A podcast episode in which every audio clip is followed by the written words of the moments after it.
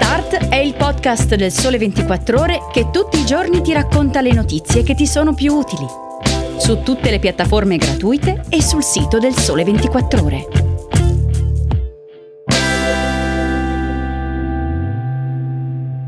Buongiorno a tutti e bentornati all'ascolto di Start. Oggi è mercoledì 8 dicembre. Io sono Francesco Prisco e vi parlerò della liberazione di Patrick Zacchi delle cure monoclonali domiciliari per il coronavirus e dell'accordo in Unione Europea per la riduzione dell'IVA su mascherine e assorbenti. Partiamo da una buona notizia. Finalmente si vede uno spiraglio nella vicenda di Patrick Zaki, lo studente egiziano dell'Università di Bologna, nonché attivista per i diritti umani, in stato di fermo al Cairo dal febbraio 2020, quando gli vennero contestate minaccia alla sicurezza nazionale e attività sovversive, reati che potrebbero costargli 25 anni di carcere. Il tribunale egiziano di Mansura ha ordinato la sua scarcerazione in attesa della prossima udienza fissata a febbraio. Lo studente egiziano è dunque libero, anche se non è stato assolto dalle accuse, riferiscono i suoi avvocati.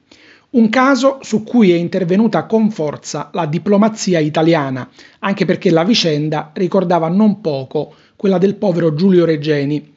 Lo stesso Premier Mario Draghi si è detto molto soddisfatto per questi sviluppi. George Zachi, padre di Patrick, ringrazia l'Italia. Vi siamo molto grati per tutto quello che avete fatto. Dovere verrebbe da rispondere.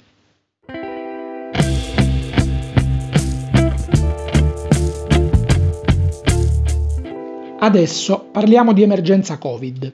Si stanno valutando nuovi anticorpi monoclonali diretti contro la proteina S, la stessa utilizzata per indurre risposta anticorpale con i vaccini. Questi anticorpi sarebbero in grado di neutralizzare con altissima efficacia il virus, bloccando l'infezione e non solo la malattia. Lo ha detto Giorgio Palù, presidente di AIFA, l'agenzia del farmaco italiana. Presto avremo insomma a disposizione monoclonali somministrabili per via sottocutanea o intramuscolare e in questo caso si potrà intervenire a casa del paziente senza intasare ospedali e pronto soccorso. Inizialmente abbiamo fatto ricorso all'uso emergenziale di monoclonali non oltre i primi 5 giorni dall'inizio dei sintomi.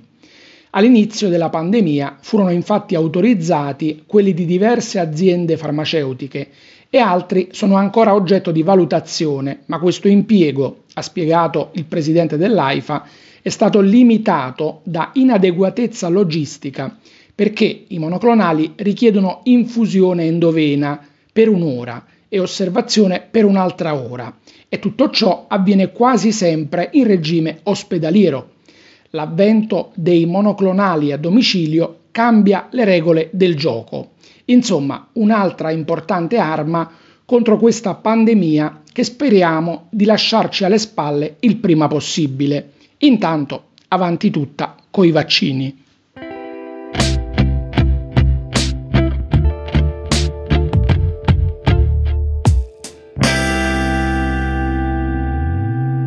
Ultima notizia di giornata. La nuova direttiva sull'aliquota IVA approvata dall'Ecofin, il Consiglio di economia e finanza dell'Unione Europea, aggiorna le liste di beni e servizi sui quali gli Stati membri possono ridurre l'imposta. Si tratta di prodotti connessi alla salute pubblica, all'ambiente e al digitale.